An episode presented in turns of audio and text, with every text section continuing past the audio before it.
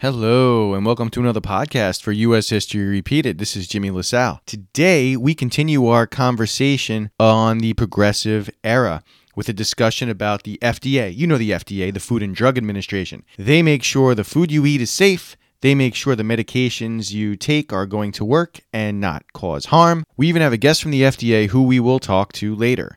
But before we turn it over to Jean Ann, I get to talk about my friends at sweatcedo.com. If you are looking for the hottest tracksuit or a customizable tracksuit, go to sweatcedo.com, tell them Jimmy sent you, and that I gave you a 10% off promo code HISTORY10, lowercase history and the number 10. So if you want to move at the speed of leisure, you go get yourself a Sweatcedo. And now, without further ado, we are going to turn this over to our resident history expert, Gene Anzanakis. Jeannie, take it away.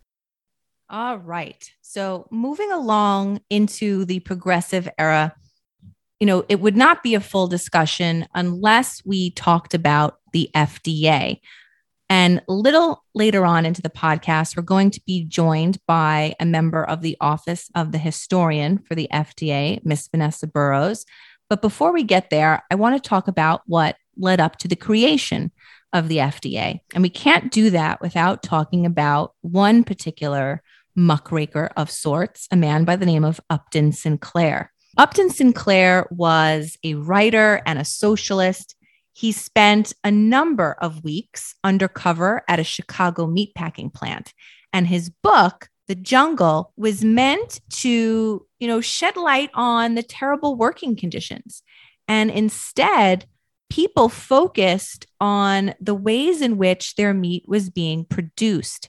The Meat Inspection Act was passed in response to Upton Sinclair's book, The Jungle. It prohibited the sale of adulterated or misbranded livestock and derived products as food and ensured that, you know, livestock, when they were slaughtered and processed, were done so under sanitary conditions. And the USDA was given the right to inspect all livestock before and after slaughter. The FDA has its roots in the former Department of Chemistry within the Department of Agriculture. What once started out as really an army of one, one lone chemist has evolved and grown into an agency with thousands of employees and is now under the Department of Health and Human Services. As early as the 1840s, chemical analysis was used to monitor the safety of agricultural products. And it took a number of attempts to get this law passed. Similar laws had been introduced years earlier, but they were not passed. In fact, over a span of 25 years, there were 100 different bills introduced in Congress on the subject. The Pure Food and Drug Act is also known as the Wiley Act and it was named after chemist Harvey Washington Wiley, who studied the effects of adulterated foods and fertilizers. For years, he advocated for the passage of such a law. Muckrakers who wrote of the horrors of the meat industry, like Upton Sinclair, whose book, The Jungle, was written to expose the horrible working conditions of the workers and not the food that was being produced. Sinclair was a socialist and he considered his work to be a failure because it didn't have the impact that he hoped it would. The American public was horrified by what they learned in his book. The law finally had the support needed to get passed. Under the law, drug labels, for examples, had to list any of 10 ingredients that were deemed addictive and dangerous or the product label if they were present. And they could not list them if they were not present. You know, items such as alcohol, morphine, opium, cannabis, they were all included on the list of these addictive and or dangerous drug. So what the Pure Food and Drug Act did was that yes, it prohibited the sale of misbranded or adulterated food and drugs in interstate commerce, but it also laid a foundation for the nation's first consumer protection agency, which of course has become the Food and Drug Administration. And you might hear it referred to as the FDA. The FDA is the oldest consumer protection agency within the federal government. And today, as I mentioned, you know, a few minutes ago, we are joined by Vanessa Burrows, who is a historian for the FDA. One of the first things I would love to discuss with you, Vanessa, is the creation of the FDA and how this agency has changed over time. The FDA actually grew out of a uh, smaller office in the US Department of Agriculture. Uh-huh of Agriculture was, was created in the midst of the Civil War, and it was given uh, responsibilities for agricultural research. That was these were carried out by a, a, division of chemistry that was later renamed the Bureau of Chemistry. And in the 1880s, the chief chemist, a man named Harvey Washington Wiley, started leading some research that ultimately got him more and more involved in investigating the adulteration of foods. And this grew into a, a, much larger social and political movement called the Pure Food Movement that was really a driving force for the passage of um, federal food and drug legislation in 1906 called the Pure Food and Drugs Act. So the agency really grew out of this sort of research arm of the US Department of Agriculture and social movement that led to this legislation. It wasn't named the FDA until 1930, but certainly it, it had been in existence. What we would have recognized as the FDA or the role that the FDA played had been in existence for quite a while. Not to give you a, an around the bend sort of answer on that. So, with the passage of the Pure Food and Drugs Act, is really where we mark the birth of the organism of you know the modern day FDA. And the reason that this is the sort of conceptual moment is because it is the first time in US history that there was at the federal level regulation of foods and drugs. It banned the adulteration or misbranding of drugs. So, adulteration is um, altering the composition of a product so that it is not what it, it purports to be. And misbranding is misrepresenting on a label what a product is. To that end, a product could not be false or misleading in any respect, and it could not, uh, if, if, the, if it was a drug, it had to adhere to professionally set standards for purity, strength, or identity. And it, if they contained one of 11 dangerous or habit forming substances, so like cocaine or morphine or alcohol, those had to be listed on the label. Apart from that, the only other affirmative labeling requirement for drugs was that they had to identify the compendial name. So, um, whatever the professional definition of that chemical was. And for foods, they did it did not require any affirmative labeling. That came much later in terms of what ingredients or the actual name of the product. I don't no, think a lot of people realize just how bad things were before the FDA came about. You know, even things that something as wholesome as milk for example, it could have chalk put into it to make it look creamier or, or whiter. And the FDA made foods, especially, a lot safer for people to eat. Yeah, I mean, when you look at the state of the marketplace for food in the, the turn of the 20th century, it's really revolting. And it's sort of famously revolting thanks to the work of muckraking journalists that exposed what was going into our foods. But there were, it was the the late 19th century was the first time in US history that you had sort of nationally integrated marketplace where foods were moving in over really large distances so consumers would never meet you know the original producers of their food and the fact that there were these long transportation routes meant you had to introduce, you had to find some way of preserving the foods, be it through refrigeration or through chemical preservatives. And because we didn't have prior to 1906 any federal regulations requiring that consumers be notified about um, what was in these products, it meant that you could be consuming alum in your flour or, um, or arsenic in your candy and any number of formaldehyde in your meat at every meal, having some chemicals um, introduced into your body and the cumulative cumulative exposure could have really dangerous consequences.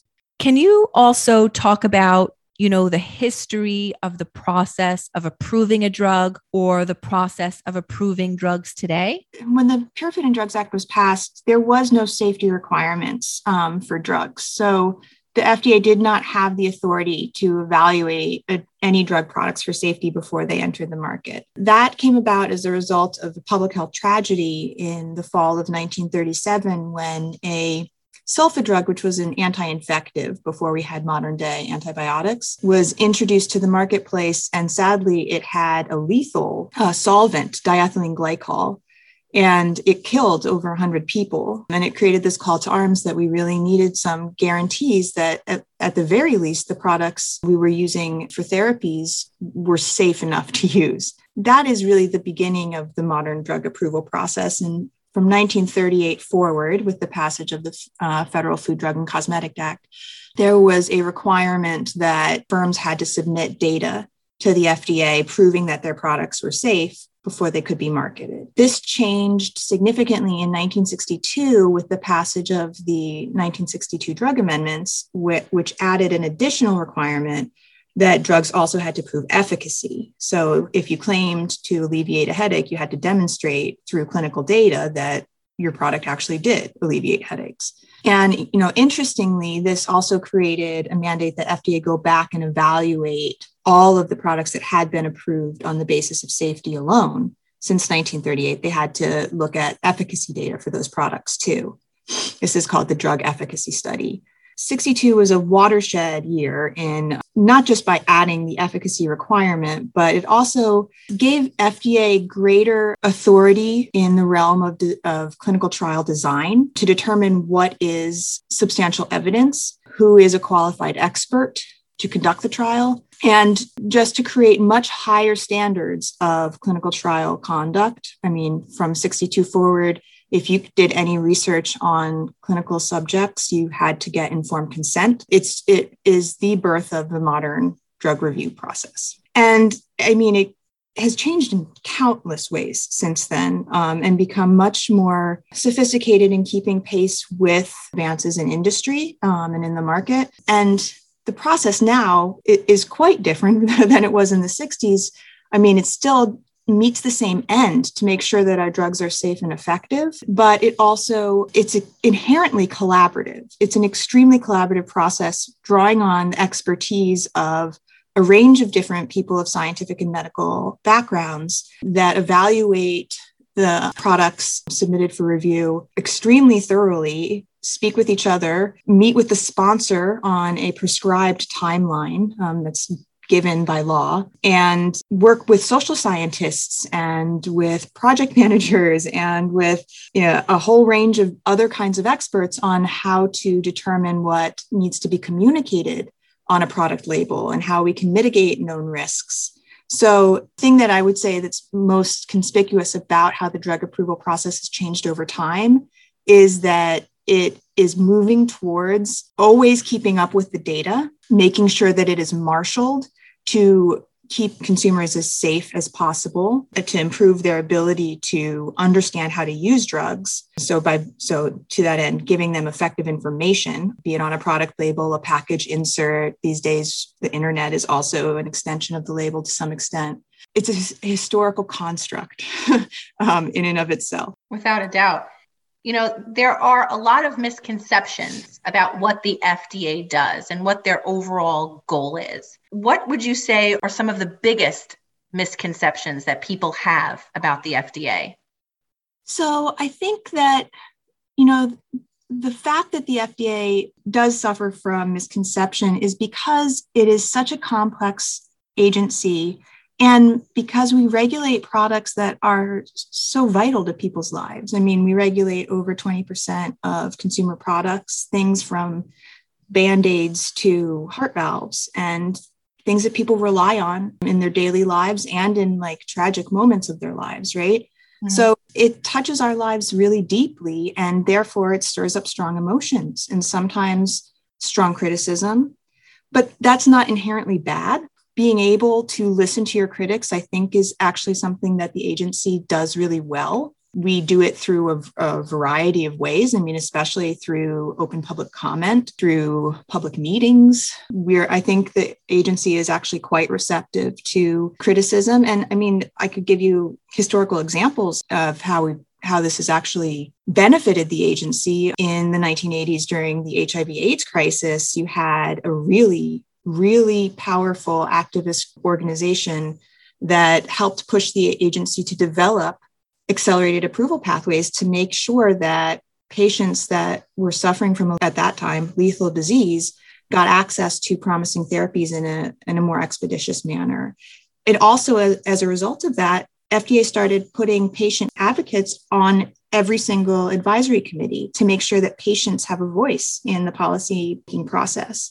So, I, you know, criticism has a use to, to a certain extent. In terms of how I, what misconceptions I think are worthy to dispel, I think I, I study the history of the FDA, so I'm constantly looking at how the agency changes over time. And that's one thing up front is that it's not a static, monolithic arm of government. It is a, a changing organization that is made up of human beings and that is uh, exists by law. The people that work at the FDA carry out a mission that is given to it through legislation. I mean, I'll give you another historical example. In the 1930s, there was a lot of concern about dangerous cosmetics and dangerous medical devices that were on the market and why didn't the FDA do anything about them? And the FDA didn't have the regulatory authority under the law to do anything about devices or cosmetics at the time. But that sort of level of criticism pushed towards a change in the law that gave FDA the authority to keep consumers safe from dangerous cosmetics and devices.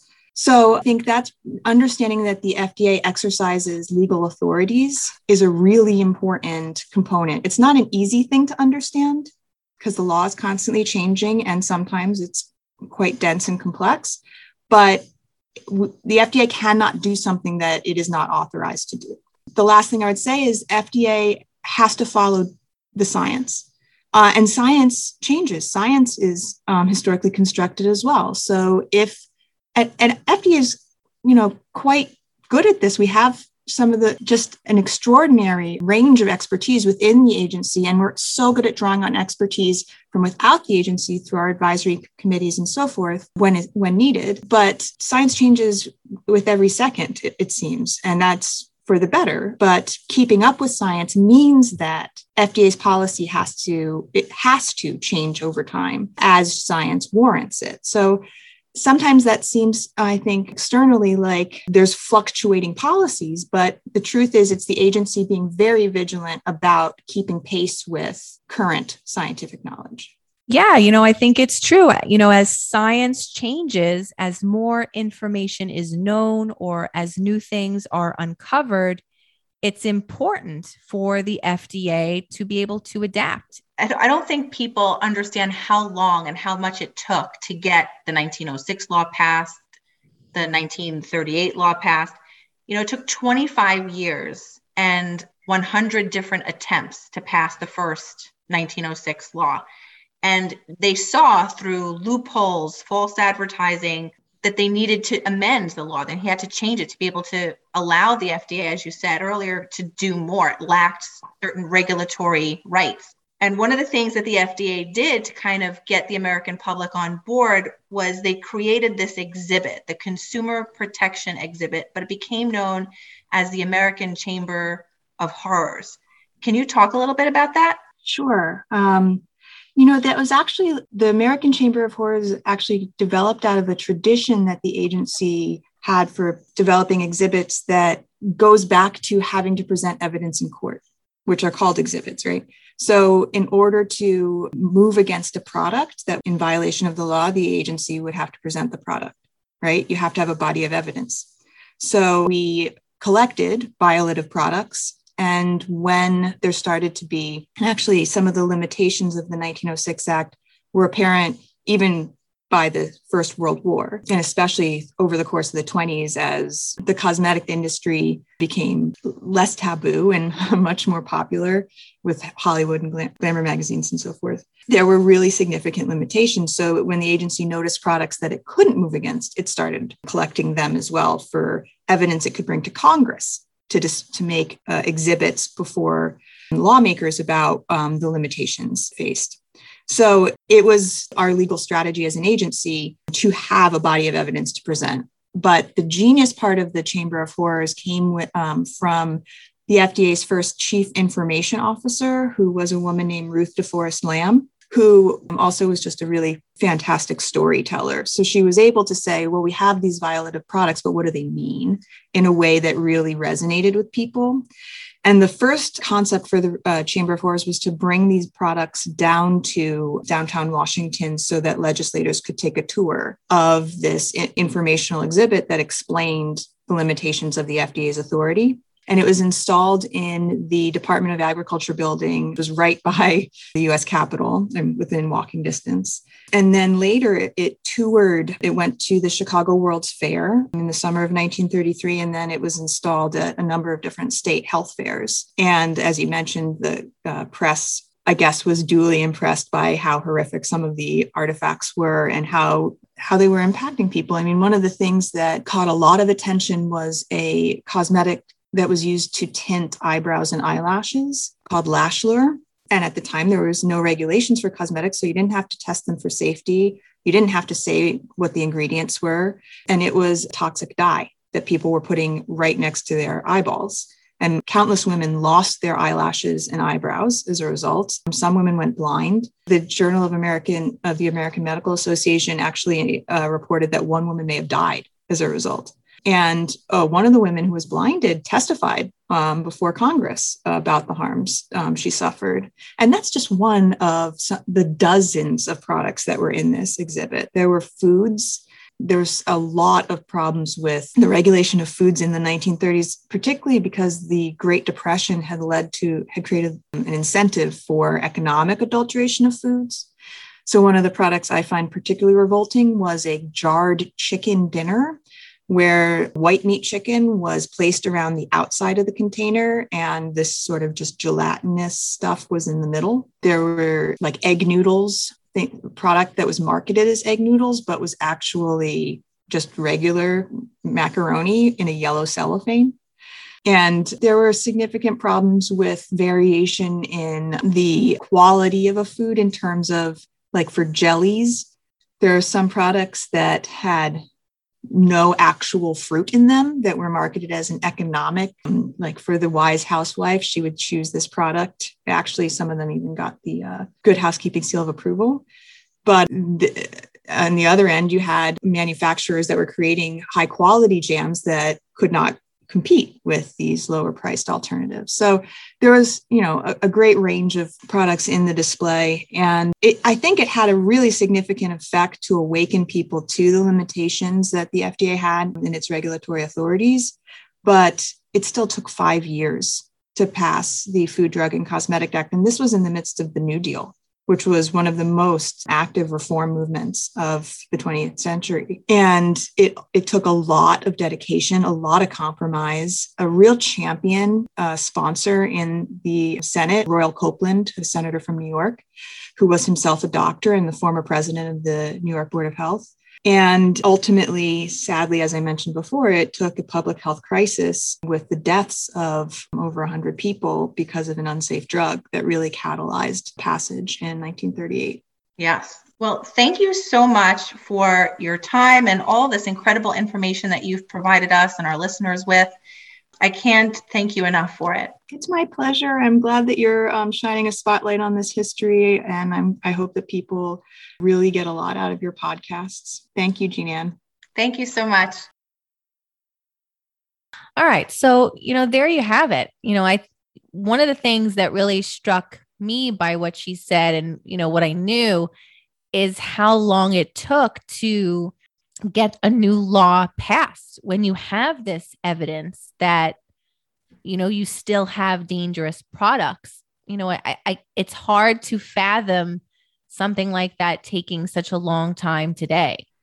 Yeah well hold that thought. I want to go back to when she was talking about expediting approval when necessary and we just kind of hit a period where things were approved in a in a very quick manner as far as the COVID vaccines went, mm-hmm. but they were also the most widely tested vaccines ever to be approved. It wasn't like they just said, "All right, we got something. We're gonna we're gonna approve it." They've had they had a lot of case studies and everything else and and uh, and testing that went and they did move through that pretty quickly i think the one that is 100% approved don't quote me on this hold on let me look it up it's pfizer it's pfizer right in Pfizer, august yeah. of 21 right Mhm. Pfizer. okay so i was right so pfizer is the only one that is 100% approved right now i feel good i got my my pfizer booster but my first one was the johnson and johnson shot so there's And I that. do want to just mention when I reached out to the office of the historian, I, I did give them like my wish list of questions.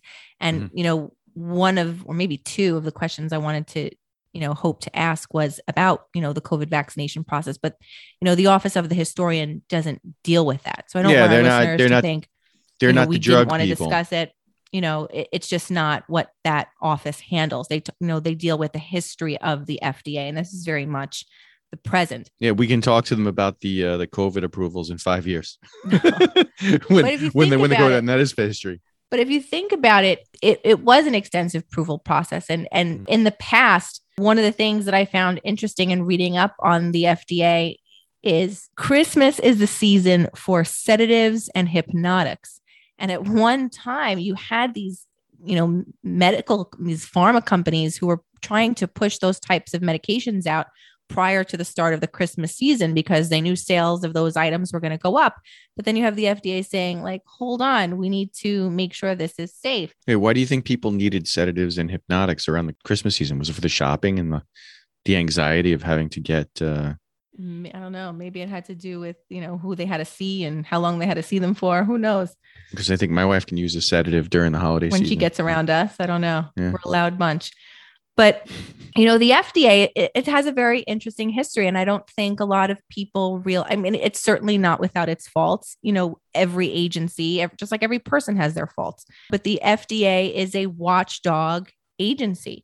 And even if you consider what has happened recently with the FDA, you know, that you, you're constantly seeing warnings from the FDA about products. And when an issue arises, they'll warn the public to check products, see if you have them in your house and not to use them. You know, just recently in February of 2022, they issued a warning about, you know, certain baby formulas, you know, the powdered formulas. And it and it was a problem for people because they had to check, they had to make sure that the formula that they were giving their babies wasn't harmful. I don't disagree with that. All right, so let's get in. Let's get into the Chamber of Horrors. So I was I was a little surprised with the eyebrow dye. It was telling that the chicken and the jelly, the chicken and the gelatinous. Um, what Yeah, would you and say? the, gelatinous jams. material. You know, one of the things that uh, she mentioned it briefly, and we'll talk about this more when we get into the Great Depression, but there was this need for inexpensive foods, and and you know, people cut back on ingredients, or you know, there weren't ingredients in there that should have been in there, like she mentioned with the jam. You know, so it's it's very telling. You know, you have to be a wise consumer. And I think people need to take an interest in the foods that they purchase, how those foods are made, how they're produced, and choose wisely. I think that still is kind of the deal today. If something is that much less expensive, then the quality is not going to be as good.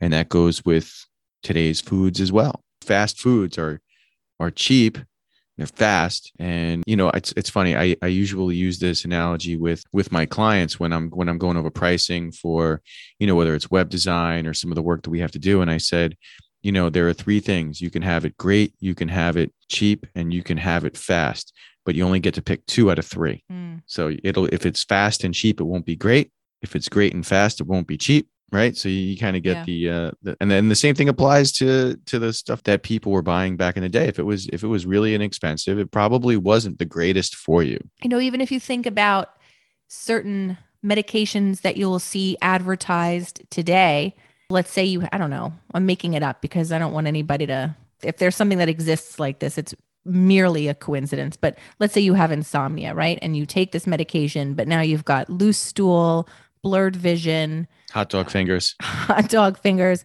Is the cure worse than the illness? You don't have insomnia, you're sleeping, but now you can't get off the toilet. So I, it's it's hard to decide which is which is worse. This is true. And, and you know what? You know what else I found to be quite disturbing in listening to to her talk about, you know, some of these foods was the ones that she mentioned that had the good housekeeping seal of approval. Yes. So, from a marketing standpoint, I understand getting that third party story or that third party I don't want to call it a sponsorship because or approval or or what have you to or almost like an authority. You know good housekeeping was an authority in in homes and and uh, homemakers and and people that were doing the shopping. Oh good housekeeping said it was okay so therefore it must be okay. And that was probably something that was perhaps paid for by the manufacturer of said goods hey throw us the good housekeeping seal of approval and you know we'll buy ads in your magazine. And I think a lot of stuff kind of happens that way. And it still does in marketing, but you know, you have to be more wary when it's not food or or medication, right? But that applies to all goods, really. Then you have consumer yeah. advocate. We have I mean, we could probably do another podcast on on uh, consumer affairs, whether it's manufactured goods or what have you. Yeah, but and I think also people need to take a closer look at what companies are donating to political campaigns. You know, lobbying is a big deal. And you don't know, get me started on this. How much money a corporation donates makes a difference because you know they kind of hold the purse strings then and so then you have elected officials who will either support a particular bill for whatever reason or will try to have a certain bill die in committee for whatever particular reason so you listen i agree i agree 100% 100% i will i would also say that I am a big advocate for term limits for the the House and the Senate. However, you need to have lobby reform before you do that. Otherwise, the lobbyists will be running the country, and you can't have that. Yeah. So, I mean, I don't want to go off on a tangent on that. Yeah, that's a tangent. I know, know. I hope that you know our listeners can take that you know the history of the FDA that we discussed today. You know, it, it's absolutely a glimpse of the history of the FDA and and follow where it's going and keep in mind it's not a perfect agency but without it the FDA did not exist think about the potential harmful products that or even more potential harmful products that could be on our shelves right correct could be in our homes and and giving to our children and it's very scary stuff all right well this is a good place to stop on this episode for the progressive era. Where are we going with the next one, Jean The next episode, I think we'll talk about the first two progressive era amendments, the 16th and 17th Amendment, which is, of course, the graduated income tax and direct election of U.S. senators. Oh, okay. So that sounds like a plan. And um, we'll catch you next time. Thank you. Thanks for listening to U.S. History Repeated. Follow us on Facebook, Twitter, Instagram, Parler. Visit our website at ushistoryrepeated.com and subscribe to our podcast. There's always more to learn. Talk to you soon.